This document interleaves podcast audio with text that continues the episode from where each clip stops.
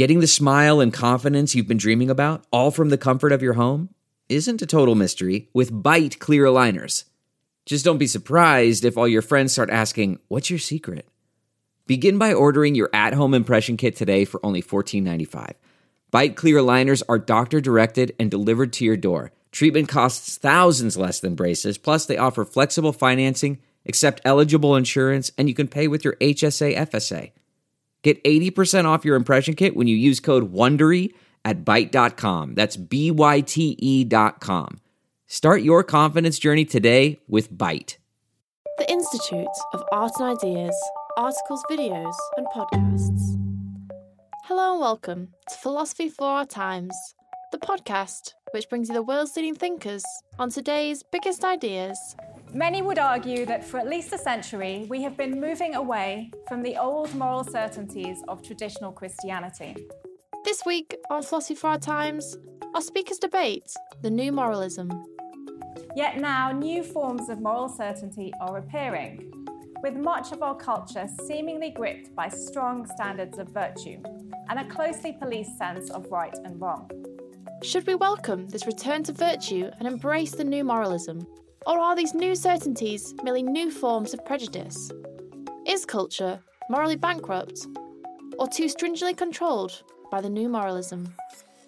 Taking this on, we have former political strategist, regular panellist on The Moral Maze, and chief executive of the Royal Society of Arts, Matthew Taylor. He'll be joined by philosopher and senior lecturer at Royal Holloway, known for her work on practical ethics and the philosophy of swearing, Rebecca Roache. And finally, post postmodern philosopher, renowned critic of philosophical realism, known for his theory of closure, Hilary Lawson. Thanks so much for listening to today's episode. Be sure to let us know what you think by heading over to iTunes and leaving us a rating and review, and check out our website at www.iai.tv. Back now to Danielle Sands, who hosts this week's episode. Now, we will begin with pitches from each of our speakers, starting with you, Matthew. Should we welcome a new moralism to purge society of its sins? I, I think I approach this issue more as a sociologist, uh, anthropologist, um, ra- rather than a philosopher. Uh, and so uh, my answer to this question is yes, but in the sense that I think we need to think of morality as a system or a part of a system. So you have a social system, and morality is one of the things that flows through that system. And when societies work, the moral system tends to work, and when societies don't work, the moral system is collapsing in various ways. And one way to think about this is that the three great systems that run through society are actually, in all of you, they're your three core motivations. So you're motivated by authority, you're motivated by kind of belonging values, this kind of stuff you think you ought to do, and you're motivated by some idea of autonomy and individual self interest. And those three things authority, values, and belonging, and your own individual story uh, that's what drives you, but also at the level of society as a whole, whether or not the systems of authority, the systems of belonging, and the systems of individual aspiration are aligned, will tell you an awful lot about whether that society is successful at the moment in our society, they're very badly aligned, and that's why things are quite grim. So, uh, if we were to get a better aligned society, it would have a moral dimension. And so, firstly, we need to think about the authority, the moral authority, the morality that comes from authority. So that's the morality of doing what you're told, basically. And obviously, that's weaker than it used to be. Religion was a major source of that. You know, you don't question the Ten Commandments or the Quran, you just do it. Um, and also because state institutions have also weakened. So institutions as a whole are weakened. So that element of morality, that kind of doing what we're told, has become weaker, and I think that's a problem. I think we need to renew authority, renew the legitimacy of authority. I think societies do need to have a morality that is in some extent based on doing what you're told on the basis of what has been agreed, particularly by people who are democratically elected. Secondly, the morality of belonging, and there's an awful lot of that around. So populist politics is all really around the morality of tribe and belonging. And in some ways that's quite vibrant, but the problem is it's very antagonistic. So the morality of tribe we have now is the morality of my tribe good, your tribe bad. And that's why you see the levels of polarization in America between Democrats and Republicans. So Democrats and Republicans in America believe they have no moral responsibility towards each other at all. They think the other side is morally reprehensible, and we feel the same way about Brexit. So we need to think about how we get morality in groups to work.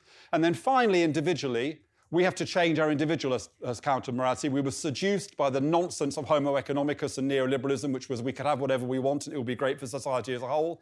Climate change, hopefully, is the shock to our system uh, that teaches us that we have to think much more deeply about how we align our individual morality with what is good for society as a whole. So it's a systemic issue, and we need to balance different sources of morality to make it work. So we need moral, moral reawakening, but in that broader systemic sense. Thank you. And straight over to you, Rebecca. Thank Should we welcome a new moralism to purge society of its sins? Thank you. Um, I'm not sure I agree that we have a new moralism. I mean, th- th- there's sort of two, well, at least two separate issues sort of mentioned in this, um, the description of this, this debate. One is uh, the idea of a return to virtue, and another is moral certainty. Um, I don't think the idea of virtue has really gone away. So virtue is uh, the idea. So a virtue is a character trait. It's not a sort of right or wrong out there in the world. It's it's a character trait. If you have the right virtues, then you're going to be disposed to behave morally. I mean, I think that there have always been uh, ideas of what are sort of virtuous and vicious character traits, sort of vicious being the opposite of virtuous. Um, we, we might have rethought them in recent years. So, you know, sort of uh, a few decades ago, it might be thought that chastity, at least for sort of women, is, um, is a virtue. Um, I think sort of quite rightly we are sort of questioning things like that. We have other ideas at sort of what what, uh, what being virtuous involved. But I think the idea of sort of virtue as a, uh, an important concept in thinking about moral- morality is still with it. It's still with us, but it's just maybe the sort of thing that we kind of only notice when it changes, you know, when we start to re-question what makes for a, a good or a bad person. And there are sort of perhaps people disagreeing about that that bring us to light. Um, the idea of moral certainty, I think that this is, so this is an issue that is potentially concerning. Um, it's hard to work out what we should be certain about morally. Um, and the fact that people disagree um, should just be, I, I, suppose, just be a check on us that you know we might not be right. Um, you know, if, if, we have if we have a certain set of beliefs, if we believe that certain things are right and other people disagree with us, then that itself is um, just a perhaps a cue to us to sort of question whether we're right. Um, I think there's something that is potentially concerning is that in recent years um, there has there has sort of been a, a, a willingness to question certain things that seem like they should be unquestioning, you know, unquestionable. So, you know, the the the, the idea that uh, we are all all people are equal in moral status. You know, there's sort of um, you see this in the you know Matthew mentioned that the Brexit debate. I mean, you, you see this in the news with people sort of. Um, sort of EU citizens living in the UK uh, saying that they, they don't feel like they're being treated as sort of um, as humans of the same worth as, uh, as UK citizens. Um, and, and then there's this sort of, uh, you, sort of see it with sort of people like uh, the, the, the, the, chairman of Nestle, who a few years ago sort of said, well, you know, I don't think water should be a human right, or that it's not necessarily a human right, or at least that was what he was reported as saying. And that sort of thing, you know, we sort of have a, a shock response to that, which is like, wow, are you really questioning that?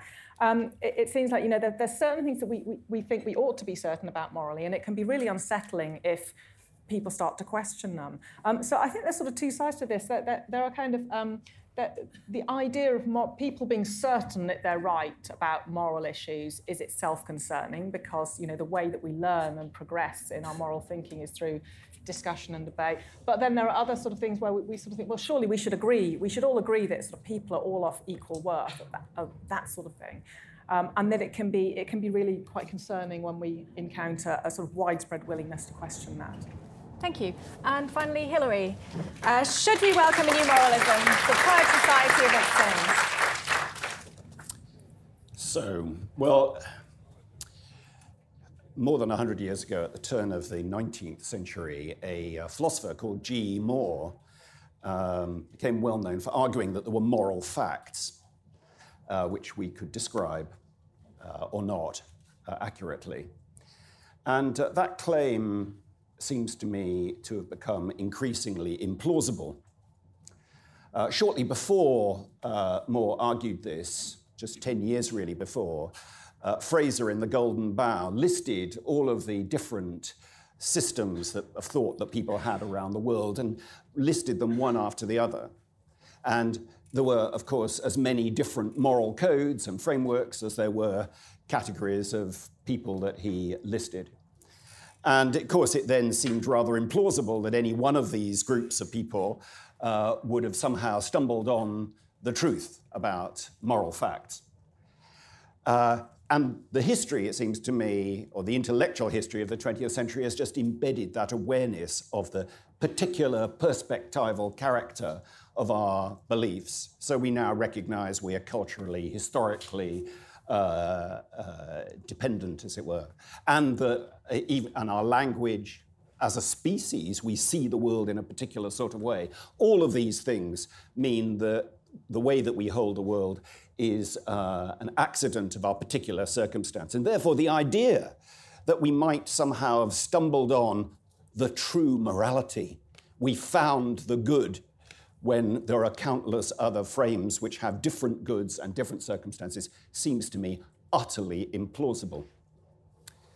Now, I think it's not just implausible, it's dangerous. So, if you look at people who think they're good, they're often capable of engaging in the worst and most heinous acts. We don't have to look back to the Christian uh, legacy of the Crusades and the Inquisition, where people who believed they were acting in the good tortured people who had slightly different views from them. In contemporary life, uh, the people who blew up the Twin Towers and beheaded people in Syria believed they were doing good. So we should be very careful of people who think they're doing good. And it's not just that. Morality is also a vehicle of power. As all of the parents in the audience will know, when your child has, for the umpteenth time, demanded to do something, and you are fed up of trying to explain why it is that you want something to happen, there is a great temptation to say, You shouldn't do that, it's wrong. Or you should do it because it's right. And you're just trying to bring the conversation to an end. You're just trying to be the one in control. And that's what morality is about. It's trying to ensure that your view is the one that uh, persists. And therefore, again, I think we need to be very skeptical of people who wrap themselves in morality as a means of trying to get what they think to happen. But I'd just like to say one further thing, which is I think there is a sort of transcendental, esoteric sense to morality, which I would be in support of, which is that I think that at some level we do aspire to the idea of acting outside of human limitation and try to act in a way which is not dependent on a particular circumstances, in some general way to be other than where we are now. And that I think is laudable. But we can't turn it into a specific belief. As soon as we turn it into a specific belief, then uh, it risks all of the things that I've said. So, yes, I think we should be skeptical of conventional morality, and we should be just as skeptical of any return to morality if we think that is taking place. Thank you.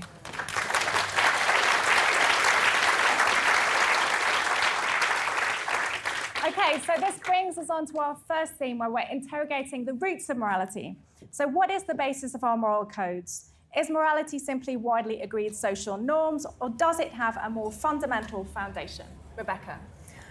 Uh, I was kind of hoping for a question like that. So, so just listening to what, um, uh, what, what Hilary was saying, um, I think we can, we can draw an important distinction. There's, um, so uh, we can think we can agree that morality is not something out there to discover, like a rock or something like, like it, we're going to kind of we agree unearth that? something like Do we a agree fossil. that, Matthew? Are we all agreed? Uh, I think there are multiple rocks. Multiple rocks. Okay. Okay. Um, yeah, I, I wasn't suggesting we all do, but we can coherently, we could coherently hold that position while also holding that there are facts about morality. Um, I mean, even if you take something that's completely conventional, like um, the fact that in the UK we drive on the left rather than the right. I mean, given that, I think there's still a fact that you ought to drive on the left. Um, you know, there's a kind of difference. If you sort of say, you know, what are you more inclined to, the sort of um, the claim we should drive on the left in the UK or we should drive on the right? I think, you know, that. Imagine a situation in which, in a sort of version of what's going on in Hong Kong, there was a social uh, uh, political movement which, uh, as a form of objection to state control, said uh, we should drive on the other side uh, to force uh, change. Would it then be a good thing that one should actually say, no, you shouldn't do that, you should drive on the left? No. Morality is a function of the way that we want to use it in those situations. As soon as you reach out to an absolute, I think you're in all sorts of trouble. But we can have an argument about that. If somebody says, um, to force change, let's all, like, when we all leave here, let's all drive on the right, we can have a debate about that, saying, no, we shouldn't do that.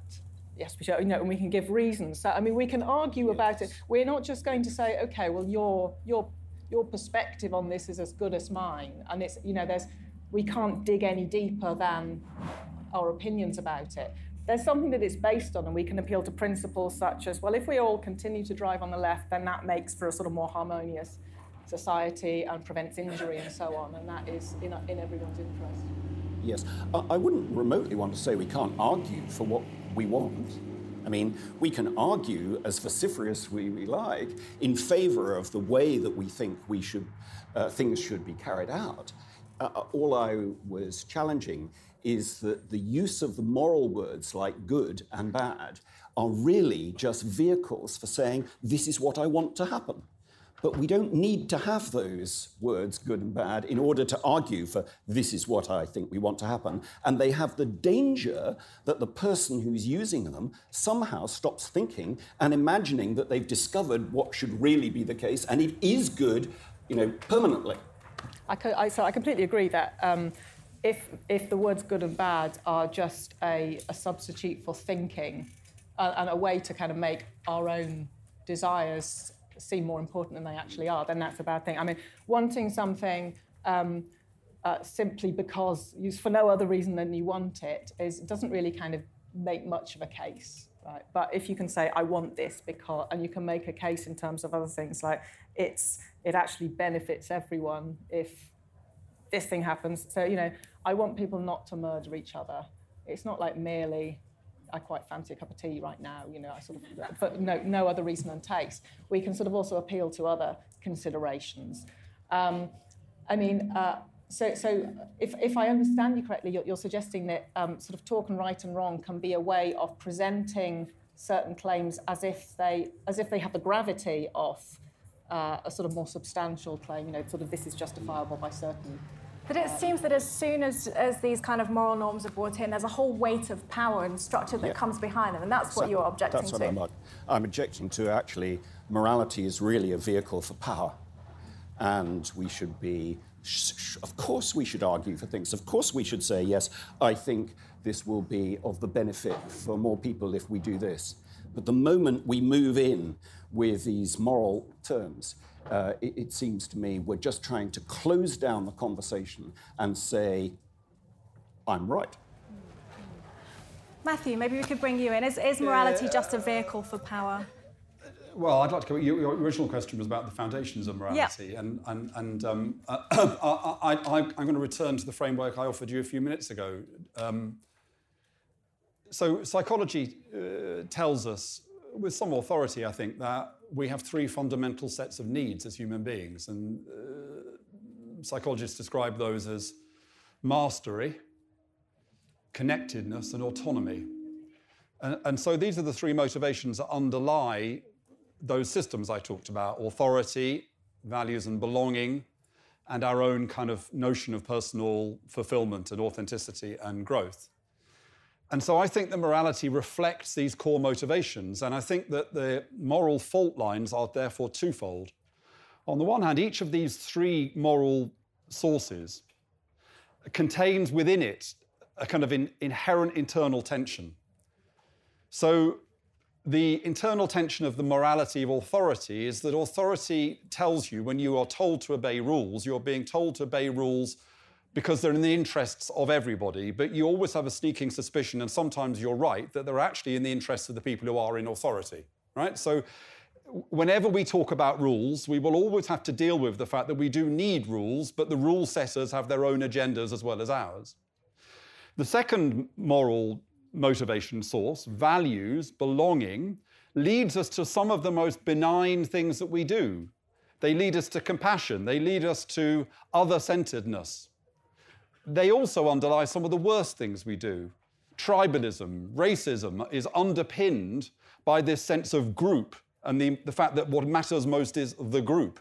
So the contradiction at the heart of that code is it does the best for us, it can do the worst for us. So, how do we express that values and belonging morality without falling into tribalism, which is something we're failing to do very badly at the moment? And then that third code, that code about individual um, morality, has also got a, brilliant, a huge contradiction, which is on the one hand, it asserts freedom. So we should all be able to do whatever we want to do, and the consequences of that should fall to us. But it also asserts the dignity of every individual. The problem is a society organized about freedom for everybody will not end up being a society that recognizes the dignity of every individual because it will be a society which is, amongst other things, deeply unequal. So, on the one hand, you've got different moral dilemmas as these moralities play into our core motivations and so- social systems. And secondly, which I won't go into now, these moral codes conflict with each other continuously. So the, the, siren call of authority and of values and of individual growth and authenticity continuously clash. So we should have a position which is neither the ones you're being offered, neither that there is a kind of single moral code uh, or a kind of basically relativistic position. Instead, we need to recognize the existence of real but different moral codes, and our challenge is to understand the inherent tensions within them and between them. How do we negotiate between those different codes then? Well, so we have to do it practically in the world. You know, uh, we don't do it. I mean, I'm not antagonistic to philosophy, but we have to do it practically in the world in the way that we deal with you know, climate change or Brexit or whatever, we have to understand that these issues are infused with moral debates. But very often, that morality, a lack of clarity about that morality, leads to a kind of visceral tribalism, which just boils down to I'm good and you're bad. And and what the most worrying thing about morality in society right now is that polarization. If you look at the statistics in America, it is horrifying that now the majority of Republicans and the majority of Democrats don't just think the other side are politically different to them, they think the other side are morally uh, inferior and of lesser value than their side. I mean, it is very hard for societies to sustain, and we are exactly the same about Brexit. Can I, I am just, but I, I'm not at all clear.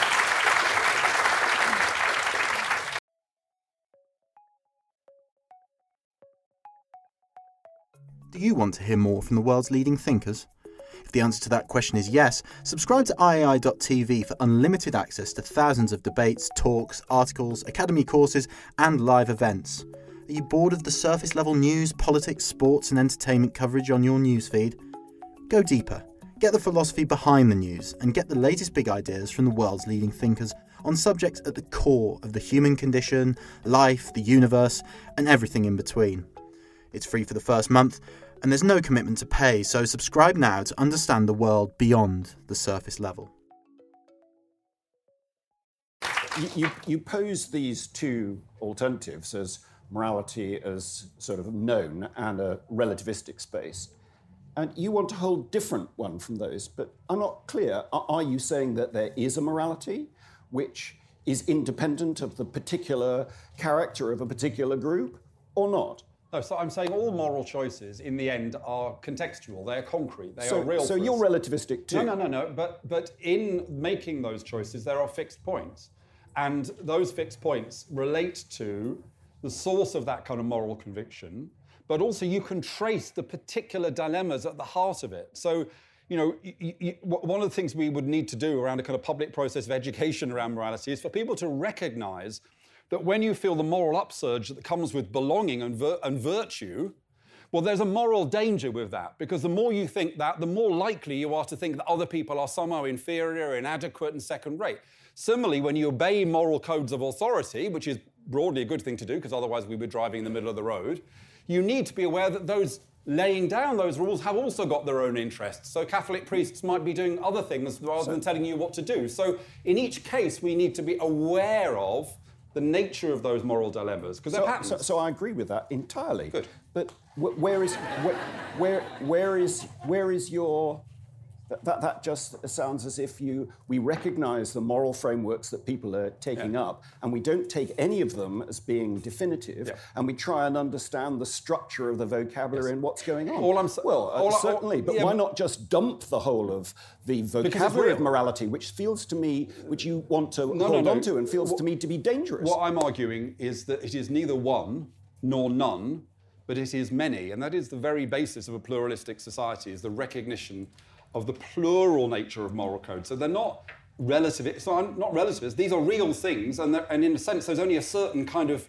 there's, there's a well, real What does that baseline. mean? What does it mean to say they're real things? Well, so if we debate. Do they have any reality outside the communities yeah. who hold uh, Every single person in this room uh, sometimes looks at rules and thinks, well, is that a rule that I should obey because it's grounded in something, or is it just a rule which is being imposed on me? Every person in this room uh, has to deal with the issues of the call that belongs to their tribe. And, well, you know, I'm part of this group, so I should do that, but also the temptations of othering people who aren't in their tribe. Every person in this room knows the challenge of kind of personal authenticity, which is a kind of, you know, individualistic thing. You know, how, how do I live my life in accordance to my... So we'll recognize, we hear, we hear these voices in our head all the time. I just think we don't give them names and we don't sufficiently understand their character. And if we did, we would have probably have a, a better debate and we would fall into fewer traps.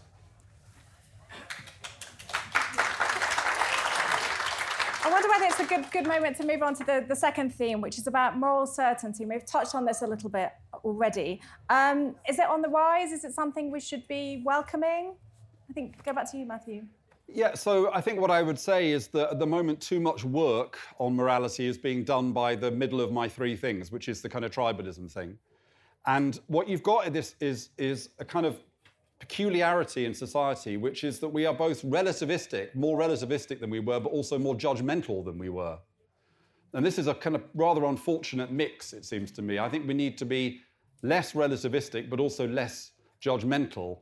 That is to say, we need to recognize, as I've argued, that there are different and reasonable and coherent accounts of the world, and we ought to listen more carefully and more respectfully to people who have a different account of the world than we do but that we should be less, uh, and in so doing, we should be less judgmental. Or to put it another way, when it comes to morality, we need to try to agree what we disagree about. If you have a mediation process, the first part of a mediation process is not to get people to argue what they argue about, but it is to at least recognize what is the basis of their disagreement. If we could at least recognize the basis of our disagreement in a whole area set of domains, then we would be, I think, uh, in a better place.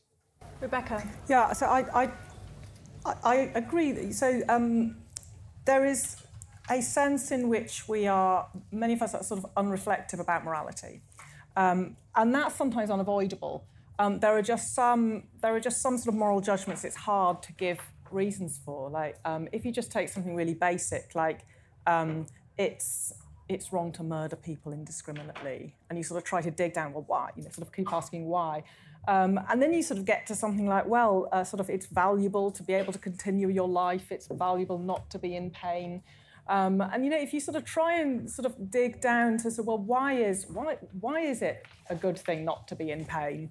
Um, you know, th- there's a sense in which you you end up saying it, it just is. It's, it's just a sort of foundational belief. It's hard to explain any further.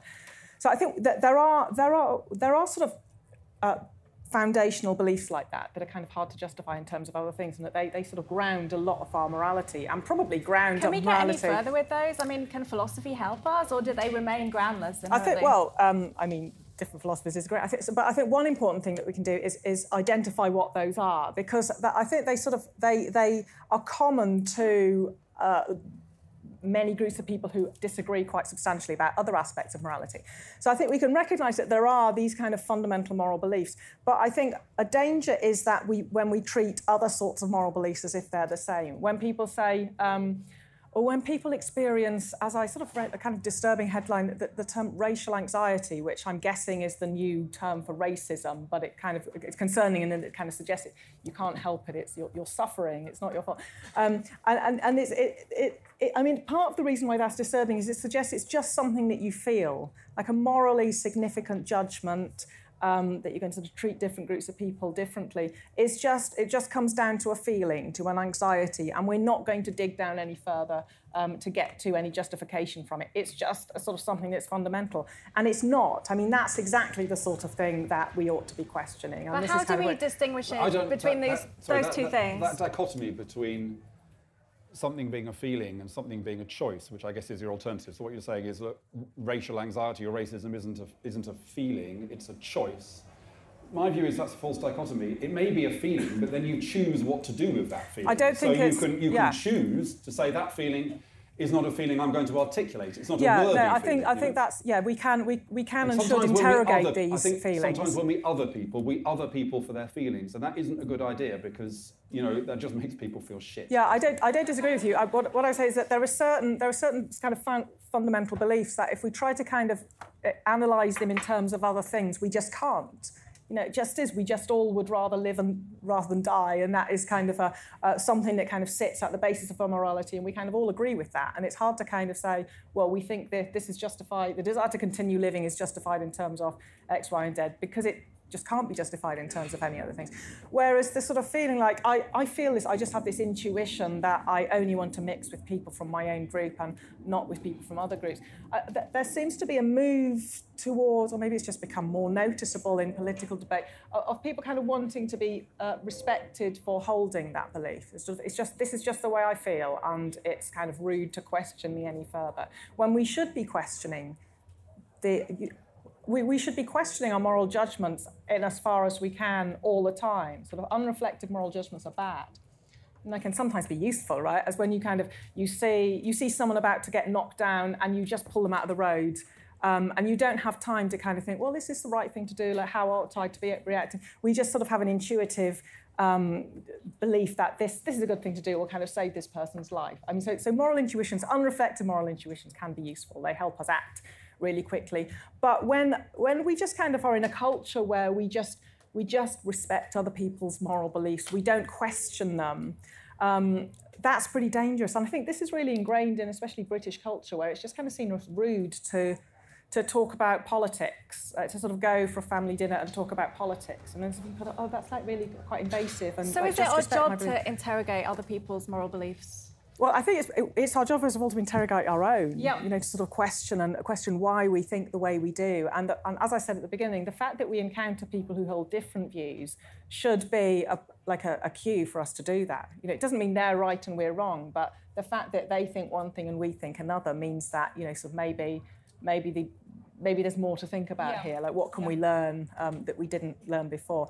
And I think we can. Yeah, I think I think it would be a positive thing if we if there were a sort of cultural move towards questioning each other's moral beliefs in a kind of respectful way, I mean, it doesn't have to be kind of aggressive and um, interrogatory and accusatory, which is, I, I think, it's like sometimes the, the idea, you know, if you sort of want to talk about politics with um, friends, people get a bit uncomfortable in some contexts. Um, but it can be done respectfully. I mean, so people in other, we, we, Yeah. there's not this kind of uh, evasive approach in in sort of non-British certain Sure. non-British Yeah. cultures. You know, sort of a, a, a lot of other cultures, people are much more happy to talk about what they believe and why we believe it. Hilary. So, you know, I, I remain a bit. I mean, I, I agree in a sense with, with the things that being, some of the things that are being said on the panel. Of course, we need to try and understand other people's uh, position, and so forth. But I'd like I'd like to encourage to think through the consequences of that. I think that both of the other panelists are, in their own way, still using the words of morality as if this is something real. Uh, it's not. It's a vehicle for power. If you, if you want something to happen and you feel very strongly about it, you just try and get it to happen by saying, This is good. And you're trying to close the conversation. I think moral, moral vocabulary is usually about closing conversations. I'm in favor of our being open about conversations and hearing other people's outlooks, arguing with them when we disagree with the outlook, and not trying to close them down by saying, I'm right, you're wrong. And when people do do that, and do retreat to saying this is good, or they wrap themselves in cloaks of uh, moral goodness, I think that's just the time we want to be out there and saying, no, get that moral cloak off you, because that is the most pernicious thing you could do. I don't think so. I don't think you have to um, use. Um, I don't think at all that you, you have to use morality as a way of shutting down conversation, or that it's only a way to exert power. I mean, one of the most one of the most effective ways we have to resist and question power is by questioning the motives of the people in power and saying, you know, this is what the government doing, what the government is doing is wrong.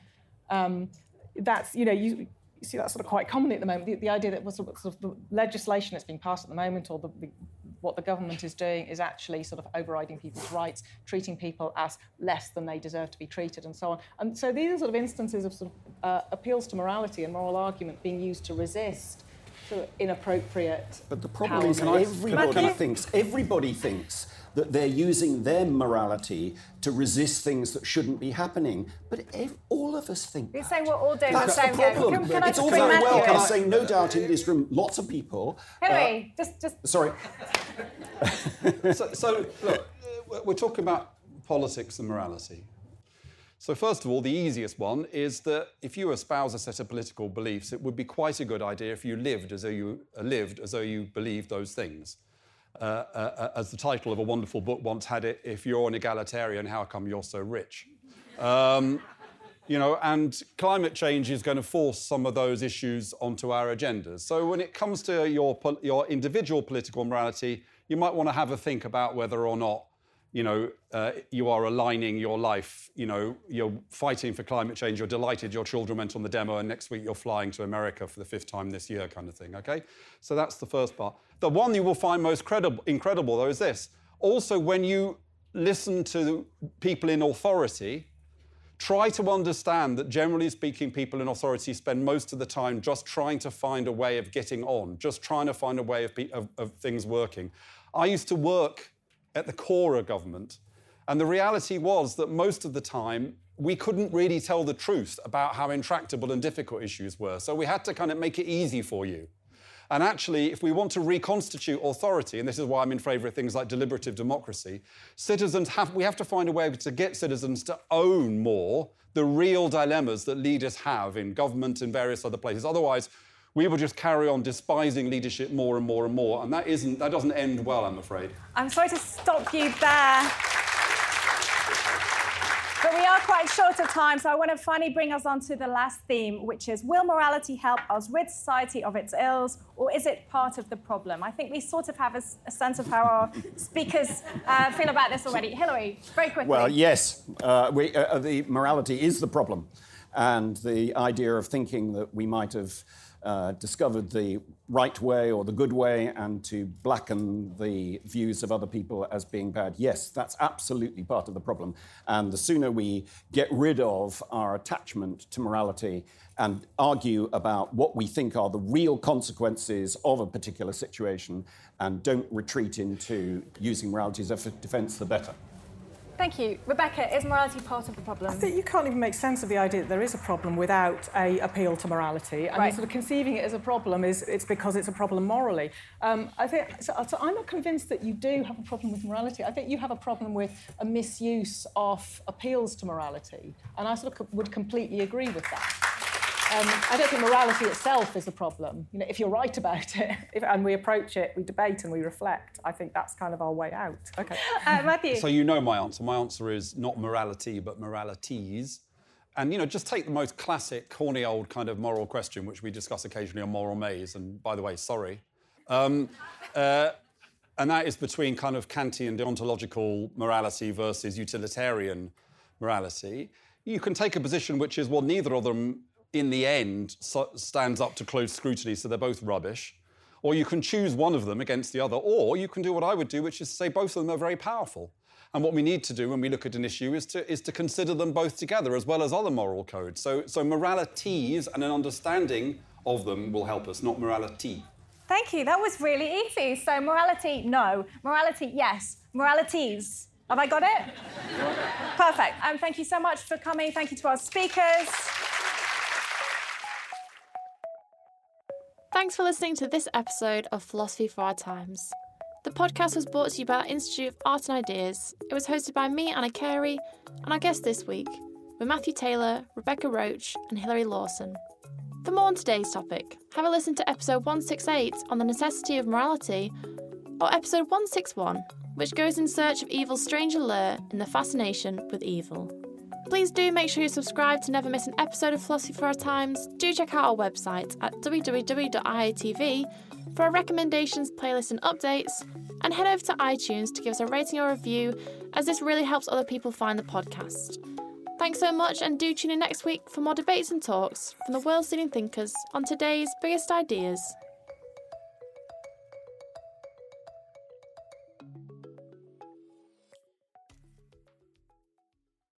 Look around. You can find cars like these on AutoTrader, like that car riding your tail.